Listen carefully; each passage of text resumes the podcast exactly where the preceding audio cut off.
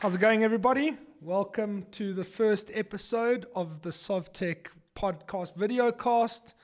Today in our makeshift studio, we have Jamie Chennels down in Cape Town, our C T O of SovTech. We have Nusrat Khan, who's the head of product at SovTech, and we've got Edward Vincent, who's the managing director of our developers as a service business and enterprise here at SovTech. Thanks for joining us. Thanks to Marco from Vidcast T V for kindly setting up in our very echoey boardroom. But we're here to talk some shit, shoot the breeze, uh, and deal with some interesting tech topics that's happening today and around the world. So today's topic is decentralization as a trend and human talent as an A P I. Right, there's a lot of things going on in this space, and uh, we want to talk about a few of those things today. So welcome, guys. How's it going? Thanks. Oh, awesome. Yeah. Great to be here. How's it going? How's it going, everyone? Nice to be here. Going to solve a few of the world's problems in here today. We're going to try. We're going to try. Exactly. We're going to try. So, I mean, there is a few things on the agenda, but again, if there's anything interesting you want to segue into, let's just chat. I think that's the whole point. Uh, we want to be able to riff a little bit on what's going down out there. So, you know, obviously it's twenty twenty, so of course we've got to talk about COVID and remote. So I'm going to start there, right?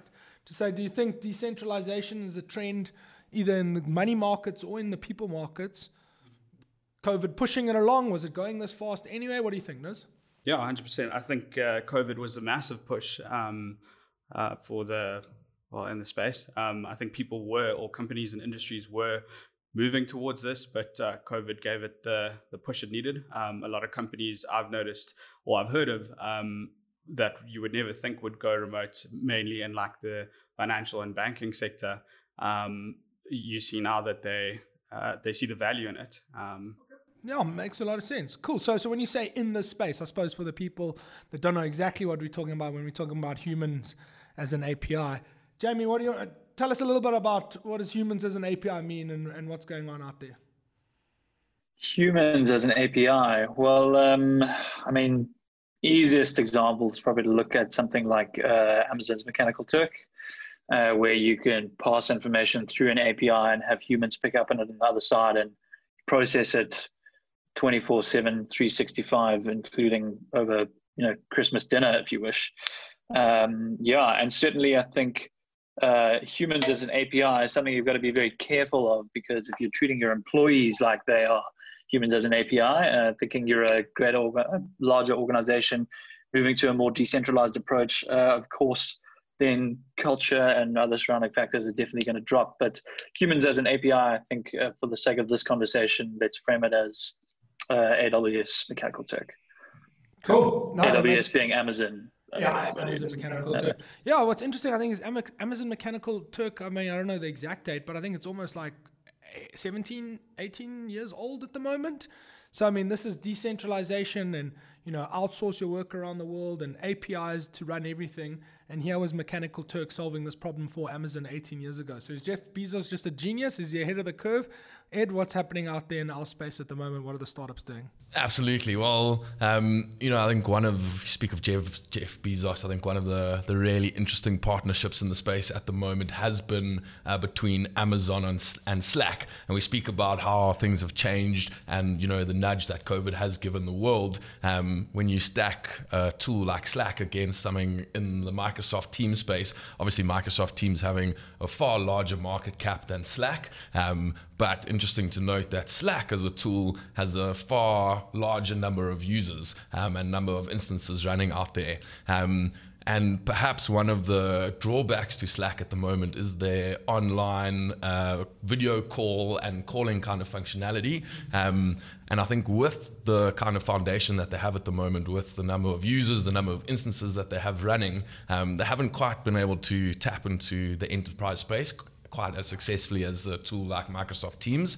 Um, but I think, you know, with uh, the Amazon partnership between Slack um, and Amazon with Amazon uh, Chime, yeah. um, I really think it's an interesting space to watch out for there. Um, and yeah, really should give, um, you know, Slack a little bit of a, a competitive edge over a tool like Teams uh, moving forward. So I think the race is certainly on over the next couple of next couple of months. Um, and yeah, I know this is not meant to be a, a financial uh, a stock-based conversation yeah. at all. Um, Are you but punting yeah, the stocks I'm, that you own? You own a bunch absolutely. of Slack. Absolutely. Long Slack. So you're trying to punt it for the listeners. That's it. Okay. That's yeah. it.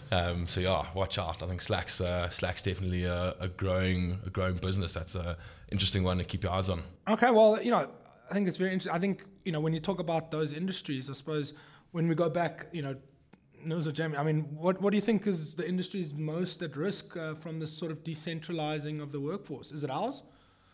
Um, yeah, I guess it depends how you or what what you mean by, by risk, like the company itself or...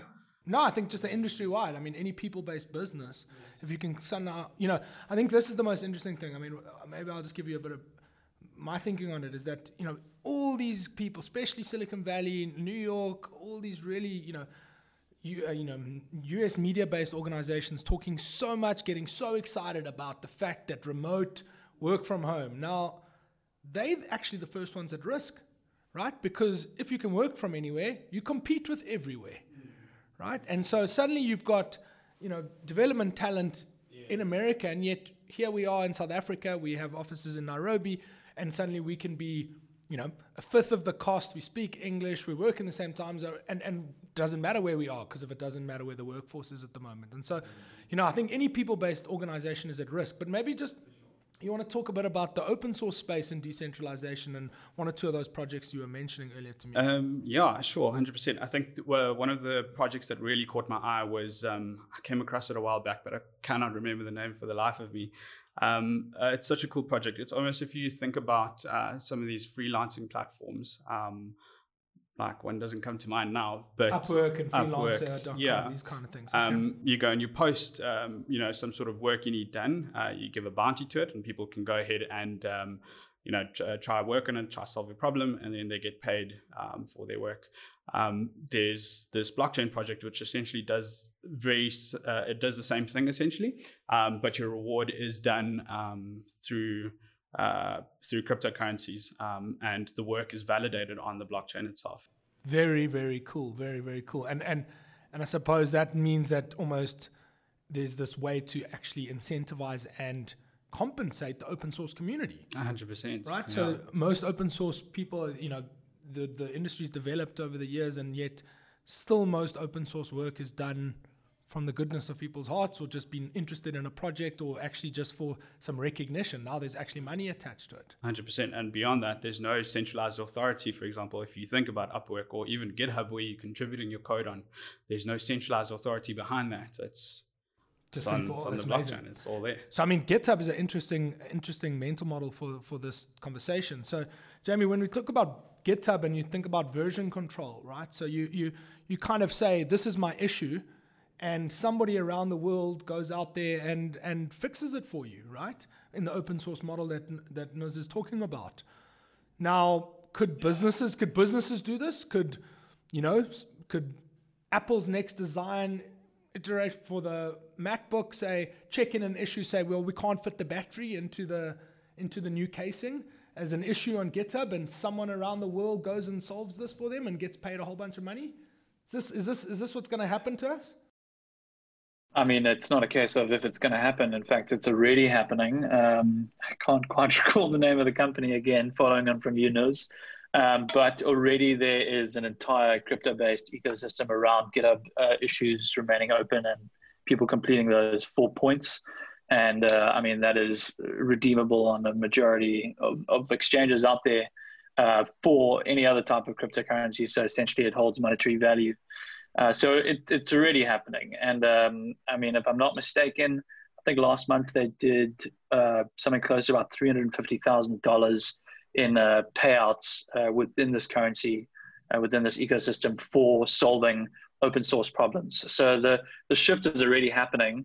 And the, the numbers are, well, I suppose what most people would term at the bottom of a hockey stick curve, uh, but looking pretty, pretty good and pretty attractive. So I think in the next two to three years, we're going to see a lot of growth on the curve, and uh, ecosystems like that emerging to really um, remove the need for uh, interfacing even with these freelancer type of uh, platforms. It's all going to kind of be baked in in the background of your version control management systems. Very cool. That's very, very interesting. And I think um, I think one of the inadvertent impacts of that is to remove uh, education as a gatekeeper to be able to actually solve problems, because you, if you're on the other end of a single GitHub issue, nobody checks what qualification you have before you can solve it. As long as you can solve it, you can get paid for it. And I think um, it's a, maybe education in the new world will leave for another episode, but I think it is quite an interesting trajectory. It, I mean, to talk about from your side, I mean, you're actually selling this stuff, right? I mean, you're actually Absolutely. providing this service to companies. I mean, tell us a little bit about how that works and, and where the market is for that. No, for sure. Yeah, so I think it's really been interesting as, uh, you know, our business has grown to see how our global footprint has, has changed. Um, we've, or I've always seen our uh, global distribution as a bit of a competitive advantage. Um, reason being is, you know, it allows you to hand select teams from your global uh, talent pool, and that really becomes quite a quite an interesting space. And where is, I mean, when you talk about your global distribution, where Absolutely. are some of the places that you have people at the moment? Yeah, so interestingly in South Africa, um, in Johannesburg, Cape Town, Uh, and Limpopo, which is quite quite an interesting one. Um, and then moving through Africa, uh, Zambia, Zimbabwe, as well as Kenya. Um, and then, yeah, when we're looking at a bit more of an international scale, uh, out of the U K as well. Awesome. Um, so yeah, I think that's quite a quite an interesting um, kind of distribution there. Um, and a wise man once said that uh, talent is distributed equally, um, and opportunity is not. And the interesting thing about that particular phrase is, you know, whilst we have the ability to service clients in different locations, we actually now empower individuals uh, from perhaps areas that do not have as much opportunity, but do have the talent base to work on really cool, exciting, innovative projects. And I think that for me is something that's uh, really exciting about, uh, you know, viewing the space and as being quite, quite competitive in terms of our advantage there. Amazing. And, and, and, and you're plugging directly into some of the fastest growing startups in the world, right? Based out of Germany and the U K. Absolutely, absolutely. Look, and are these guys excited? Are they, are they doing more of it from you? Yeah, so I really think, um, you know, a lot of companies are realizing that, um, you know, perhaps their core uh, kind of Uh, ability internally is not the development space, um, but they might be very strong product houses, uh, and you know, investing in actually building tech teams internally doesn't always make sense for them, uh, and handing over um, a problem to a fully managed service is really a space that's growing quite a lot in the tech game. Um, yeah, so giving giving these these kind of, you know, rapidly growing startups, uh, you know, fintech unicorns as we call them, uh, the ability to uh, focus on growing their business whilst we uh, resolve any of their tech challenges and really help them scale uh, is a model that that has worked really well over the last couple of years. Very cool, very, very cool. Um, and I think, I mean, moving from just like that people-centric view, I mean, to talk about um, almost a, a tech-centric view, which is botnets, right? So botnets are these globally distributed networks of bots and ro- robots that, that go and do things. Most of the time it's nefarious and they go try hack things, but they could also be a force for good. And I mean, at the at the end of the day, behind that botnet which is a group of people. And so here's a group of people that can have a network impact on a global scale. Um, and so, I mean, I mean, have you built a botnet before? Tell us a bit about botnets. You don't have to tell us what you might have done with it, and uh, we'll we'll have uh, complete the fifth on this. But um, I mean, botnets as a mechanism. I mean, why yeah. is it only why is it only in the negative space? Why aren't companies doing this to solve problems? I mean, yeah, I guess if you think about where botnets started from and how they came about, I think you could probably go back to the first, um, I'm going to get really technical here, but like the first DOS attack. So if you wanted to take down somebody's site, you would basically go to the website and hold the refresh button and keep on refreshing. So you'd fill up the um, the server with requests and nobody would be able to access their site. Um, eventually, companies realized they could then go and block your I P and you wouldn't be able to do any damage. Then comes along botnets, which essentially would um, install an application that mimics the same behavior on your computer without you knowing. And if you imagine hundreds of, you know, random I P addresses connecting to your website, how do you know which one to block? Um, but yeah, that's just a quick... Uh, and yeah. I mean, if that botnet is is is got hundreds of I Ps, which is essentially hundreds of computers yes. trying to achieve a task, I mean, this is the distributed workforce of workforce. the future. Hundreds of computers I mean, if there's a person behind it, if it's a robot behind Computer it. behind it. Yeah, one hundred percent. I think um, the one thing that you mentioned about uh, global workforce, I think what's so amazing about it, um, just for me personally, is um, let's say, for example, you're a Silicon Valley startup um, or company. Um, you generally probably um, compensate your, your developers around maybe one hundred thousand dollars to one hundred fifty thousand dollars a year. Um, can you imagine being able to offer that to a Kenyan engineer who's self-taught and is able to provide for their family at that um, at that scale? Um, imagine them making money post an I P O and becoming an investor in that company. Um, it's just yeah, it's ability amazing... to change the continent. Mm. And what's I think I get so excited about that trend is because I saw a, a map the other day showing that the average age Uh, on the African continent is eighteen, and the average age on in North America is thirty-five. And you can just see that that kind of is just this this bubbling, endless possibility right there, ready to explode. And I think tech can tech can actually ride that wave. Jumping about, I mean, talking about A P Is um, as a business model here. Obviously, we're talking about people, but I mean, talking about the biggest like A P I first companies in the world. You know, Twilio comes to mind, Stripe comes to mind. Jamie, I mean, Twilio's just gone out there and bought Segment, another A P I uh, company, A P I first company. I don't know what they paid for, something like, I don't know if you know how much they paid. three point two billion dollars. three point two billion dollars yeah. They paid for it. That's a huge amount of money for an A P I, right? There's no other software. It's just the A P I that runs the requests, and there's something on the other end. So, I mean, is A P I first companies, are we going to see more of them? I mean, what Twilio's, I think, is a fifty billion dollars company now, right? So that's what? Nine, uh, what would that be? Nine hundred or seven, eight hundred billion rand company. It would be the third biggest company in South Africa after NASPERS and B A T. A P I first, just you know, Stripe six lines of code. Jen, I mean, should we just be building A P Is rather than building whole stacks of software? What's your thing on the A P I economy there? What's your view on Twilio? Yeah, well, I mean, I think if you want to be developer friendly, uh, you need to be uh, A P I centric in the way in which you're building software. So, you know, any any any. Many products out there being designed today, you should really be considering uh, an A P I being available from day one. Um, just being able to to plug in and and and you know interact with all these other platforms is, is absolutely critical in today's age. So, uh, you know, coming out the box with something like Zapier or Segment, uh, having the connectors available online mean that, uh, of course, you're available whatever your platform is. You can. You can very easily uh, work with whatever other uh, software people already have in place within their organizations. And I mean, it, in most cases, uh, if you're a smart technical organization, you've got anything between thirty and one hundred fifty, one hundred sixty different software products behind the scenes. Um, I mean, looking at a friend's company the other day, they uh, had a list of one hundred sixty-two different SaaS providers uh, behind the scenes, which is a ridiculous number. Uh, it's too high, in my opinion. You probably don't want to be higher than fifty, I think, for the sake of centralization and management. But, um, you know, that means there's one hundred sixty-two tools with siloed data, uh, potentially. And you need to be able to get that out and have it working with your other tools. Otherwise, you run the risk of uh, going back into this non-A P I-centric way of doing things, which is, of course, more people. And the more people there are, the more risk there is of things potentially going wrong because it's not systemized.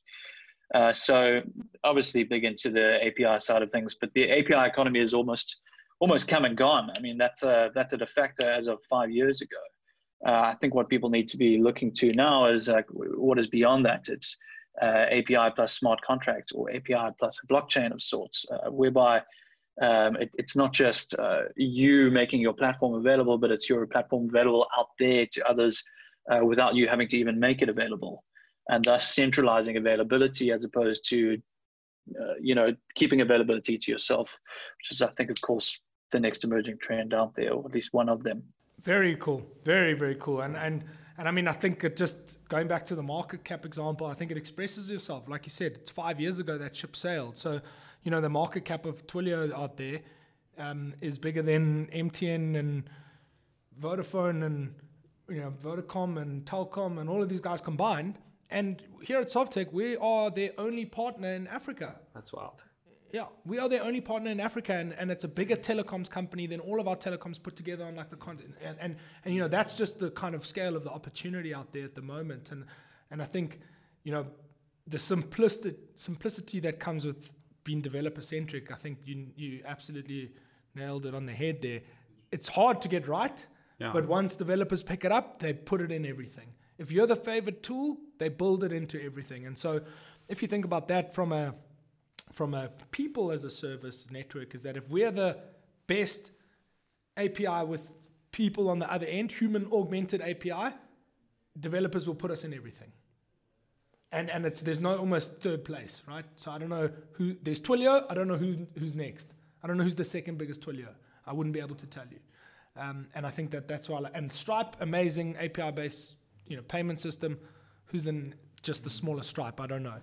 Um, It, I mean, what industry struggles the most with this transition? And, and I mean, a lot of the stuff we're talking about, if you haven't even, if you're not from the tech industry, you might be looking at us like we're a bit crazy, but this is very normal and it's happening. What's the biggest problem? What's who's struggling the most out there? Yeah, so I think Jamie touched on a couple of interesting areas in terms of data being siloed. Um, and we see it in a lot of the big blue chip companies here in South Africa, particularly um, in the financial services space. Um, you know, there is a complete, um, you know, guys are not, not focused on an A P I first approach at all, which means uh, when any developer inside of that ecosystem wants to uh, connect to a database for argument's sake, Uh, they need to actually go and find uh, the developer or the tech lead who actually owns the access to that inside of a, a bank of a couple of thousand people, um, and get the correct kind of uh, permissions in order to to access yeah, that it's space. Cr- so it's crazy. It's absolutely crazy. Um, a huge amount of red tape inside of that space when, you know, you could actually have uh, A P I um, sort of platform that allows you to access the kind of the tools required inside of that particular space. Um, and yeah, so I think a lot of the, the banks are slowly starting to wake up to this. Um, but again, you know, they, they, they're a bit monolithic and as a result can't move as fast as, you know, what a lot of the leaders inside of the space would like them to be able to move. Absolutely. And I think, again, you know, sorry to hop on against this, but again, mm. Stripe's market cap's bigger than every bank put together yeah. in South Africa. Yeah. And they're six lines of code, right? By two Irish guys who are twenty-four years old. It's terrifying. It but I mean, go. that's this, just the way the world's going at the moment. So, and then, I mean, Ed, you mentioned Amazon earlier, and I want to talk about, I mean, and, and I mean, you mentioned Amazon. No, I mean, are these guys basically just uncatchable? I mean, if they build this, is, is that it? Is is it, I mean, they A W S, they run everyone, every server in the world. If they build a human workforce on the other end of an A P I connected to A W S, are they uncatchable in every space, or or is there other guys building cool stuff in, in the A P I or serverless serverless economy? Well, yeah, I think from my side, if you think about just the two examples that you brought up now, so Twilio and Amazon, A W S has their own S M S offering, but like S M S and voice and all of these telecommunication things within A W S, but Twilio is still owning the space. Okay. Um, so I think from that example, I'm sure there are other spaces in that, um, but yeah, it's easy to think that um, that Amazon would just own everything. Like if you look at what they've done with e-commerce, surely that's what's going to happen with A P Is. So if you look at, I mean, I mean, Google's got the machine learning A P I and the image recognition A P I and stuff like that. But if you look at A P Is as basically this microservice infrastructure, you can plug anything into your app, build anything out. I mean, who are you more? Who's not maybe you're more worried about because we don't compete? Who are you more excited about? Who wins this race? Does Amazon keep winning? Is Google going to do it? Is Microsoft? Is it somebody else? Well, yeah, I think I hope that there is um, another company that just comes out of the blue. I don't want any of these uh, these big tech giants to come along with it. And it's easier for them to do it because they have the manpower, they have the they have the resources. But uh, I think, um, yeah, I don't, I don't know if there is a company out there yet. Um, but I think that I would love to see a new player in the space. Uh, for those who are listening and not watching, I mean, uh, Nusrat's sitting here in a Hacktoberfest t-shirt. Uh, Hacktoberfest is a program sponsored by DigitalOcean, so maybe he's hoping that DigitalOcean is, yeah. is the is yeah. the organization that comes up there. Tell us a bit about Hacktoberfest and how that works with um, you know this this space that we're talking about. Um, yeah, so Hacktoberfest is a initiative by DigitalOcean. Um, and essentially what it uh, what it aims to do is uh, to drive open source collaboration. Um, DigitalOcean uh, offers um, sort of some prizes, so you can win like, or you can get like a t-shirt, a some t-shirt stickers, like and, yeah, yeah. yeah, yeah cool. one of these. Um, yeah, I'm pretty bummed I didn't get last year's t-shirt because of the whole COVID situation and the South African Postal Service is quite a nightmare. pretty bummed. But uh, yeah, so it drives open source collaboration. You get uh, some rewards for it. There's a few other companies out there now jumping on the Hacktoberfest bandwagon.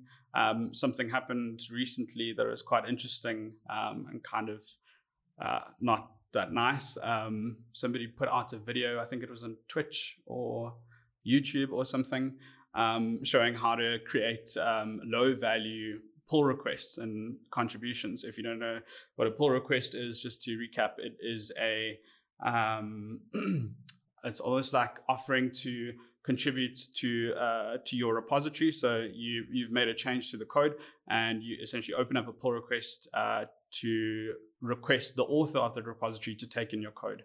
Um, track changes in a track document. changes and yeah. Track changes in a Word document. And whatnot. Cool. And off the back of that, the issue is now that there have been such low quality things that there's been such an uproar in the open source community where uh, people have just been getting shitty pull requests. Yeah. Um, and it's just been spamming them. Um, I, I mean, have you seen that this is impacted internally here at SovTech? Less people are excited about this program this year. Our leaderboards are less full. one hundred percent, because now repositories have to opt in to Hacktoberfest for you to contribute to them, and you have to find those repositories, which is, I don't know.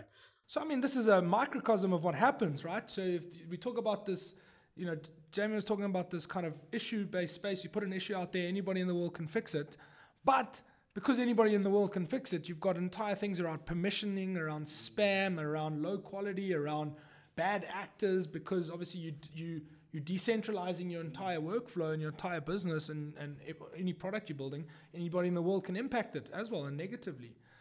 Um, you know, so Chen, I mean, how how I mean, South Africa, U K, I mean, our clients, the industry, I mean, guys looking at cybersecurity when you're talking about this space, distributed. And decentralization, should everyone just buy Bitcoin? Is this the only way to save save yourself, own your keys? I don't know. A lot of a lot of topics under conversation there. The the coin we were talking about earlier is called Gitcoin. Uh, very original, nice and easy cool. to understand. Um, but uh, yeah, I mean, this whole uh, I, I think the decentralization movement, and but more in particular, jumping back to what you were talking about around uh, these these monoliths and whether or not they're going to be uh, anybody's out there is going to beat them. Uh, I, I think coming in as a as a, a company, as we we usually think about companies, you know, like a DigitalOcean, uh, coming in fourth or fifth place there is is going to be really difficult. Uh, I, I think there's a greater chance of disruption when you look at uh, these like decentralized movements. So mm-hmm. I think even looking at A W S in its most simplistic form, uh, A W S started with cloud-based computing. So Uh, E C two, uh, proudly South African as well, in case yeah, you didn't know that. Right um, so E C two uh, is cloud-based uh, computation, right? Um, and at the moment, there is decentralized cloud-based uh, computation that is available uh, on a platform uh, called Golem. Uh, it's called the Golem Network Token. And what they've done is they are focusing at providing decentralized computation. So Uh, no intermediary layers, and nobody, you're only paying in Golem tokens, but you can farm out. Uh, they have a very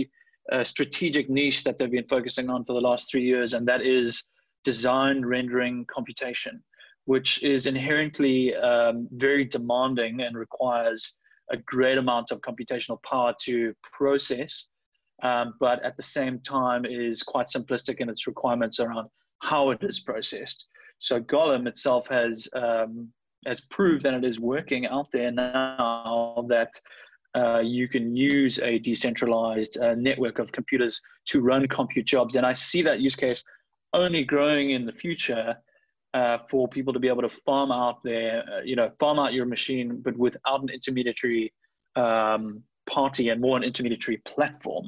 So who's to say that, uh, you know, the processing of any Uh, Node.js script behind a web app actually needs a, a cloud-based server sitting in A W S. Uh, why could it not just be sitting on this distributed network? And so, you know, movements like that, uh, I think, have a much greater chance of uh, dethroning some of these big tech giants, uh, because I also don't think that uh, the U S has got much on the, much on them at this stage.